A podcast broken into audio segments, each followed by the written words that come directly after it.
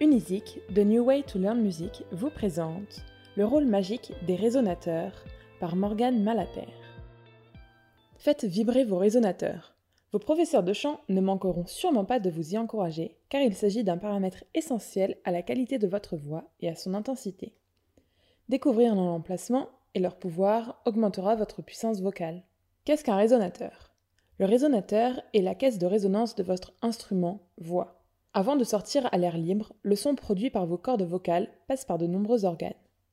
Certains d'entre eux ont la faculté d'amplifier votre voix et par la même occasion de lui donner une couleur particulière qui définira votre timbre. La taille, la vibration et l'ouverture, par exemple de ces résonateurs, donnera à la voix son identité. Tous les instruments produisent un son grâce à l'excitation de l'air avec une surface. Cet air transformé en son sera amplifié grâce à la cavité dans laquelle il résonne. Un violon produit un son grâce au frottement d'une de ses cordes. L'essence du bois de sa caisse, son traitement et sa forme vont ajouter des subtilités au son. Le processus est le même pour la voix humaine. Les cordes vocales produisent un son grâce à la vibration de l'air en se touchant. Les organes rencontrés sur le chemin du son façonnent l'amplitude et le timbre de la voix. Où se situent les résonateurs? De nombreuses parties du corps vibrent à l'émission d'un son chanté. On distingue trois principaux résonateurs le pharynx, la cavité buccale et les fosses nasales.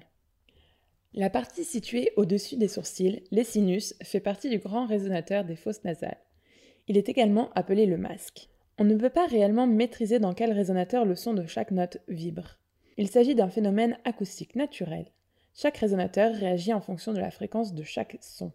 Néanmoins, la taille de ces cavités peut changer grâce à la sollicitation des organes mobiles la langue, les lèvres, la maxillaire inférieure, les muscles du larynx, le palais. Prendre conscience de chacun d'eux permet de contrôler et faire évoluer la voix à sa guise. Une pratique régulière d'exercices vocaux axés sur les résonateurs aura un effet bénéfique sur votre capacité à solliciter les différents organes. Réveiller les résonateurs. Premièrement, il faut se détendre. Comme vous l'avez compris, la mobilité des articulations et organes est la clé de l'ouverture des résonateurs et de leur mobilité. La crispation du corps concourt à une réduction de la capacité vocale. Les tensions dans la mâchoire, par exemple, ont une conséquence sur la cavité buccale car elles réduisent son amplitude. De même, des tensions dans le diaphragme auront un impact sur l'ouverture de la cage thoracique. Ainsi, pratiquer des exercices de relaxation pour détendre les muscles devrait être obligatoire avant chaque séance. Il existe des exercices de vocalise particulièrement adaptés aux résonateurs. Travailler sur le passage entre deux voyelles permet de sentir les différentes zones de résonance et de les tonifier. Lentement, enchaînez les sons E-A-I-O.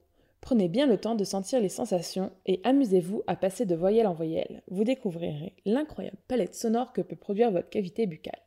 Les vocalises en mm sont également idéales pour sentir les résonateurs du masque.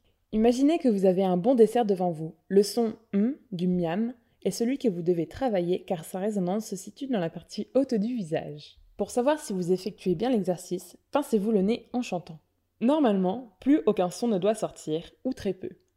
Si le son continue de sortir, c'est que votre résonance est localisée dans la gorge. Le réveil des résonateurs vous permettra de chanter plus fort sans vous faire mal et de maximiser la sonorité de votre voix. Merci pour votre écoute. Découvrez tous nos professeurs de chant sur Unisic et retrouvez tous nos podcasts sur les différentes plateformes de streaming. À bientôt chez Unisic.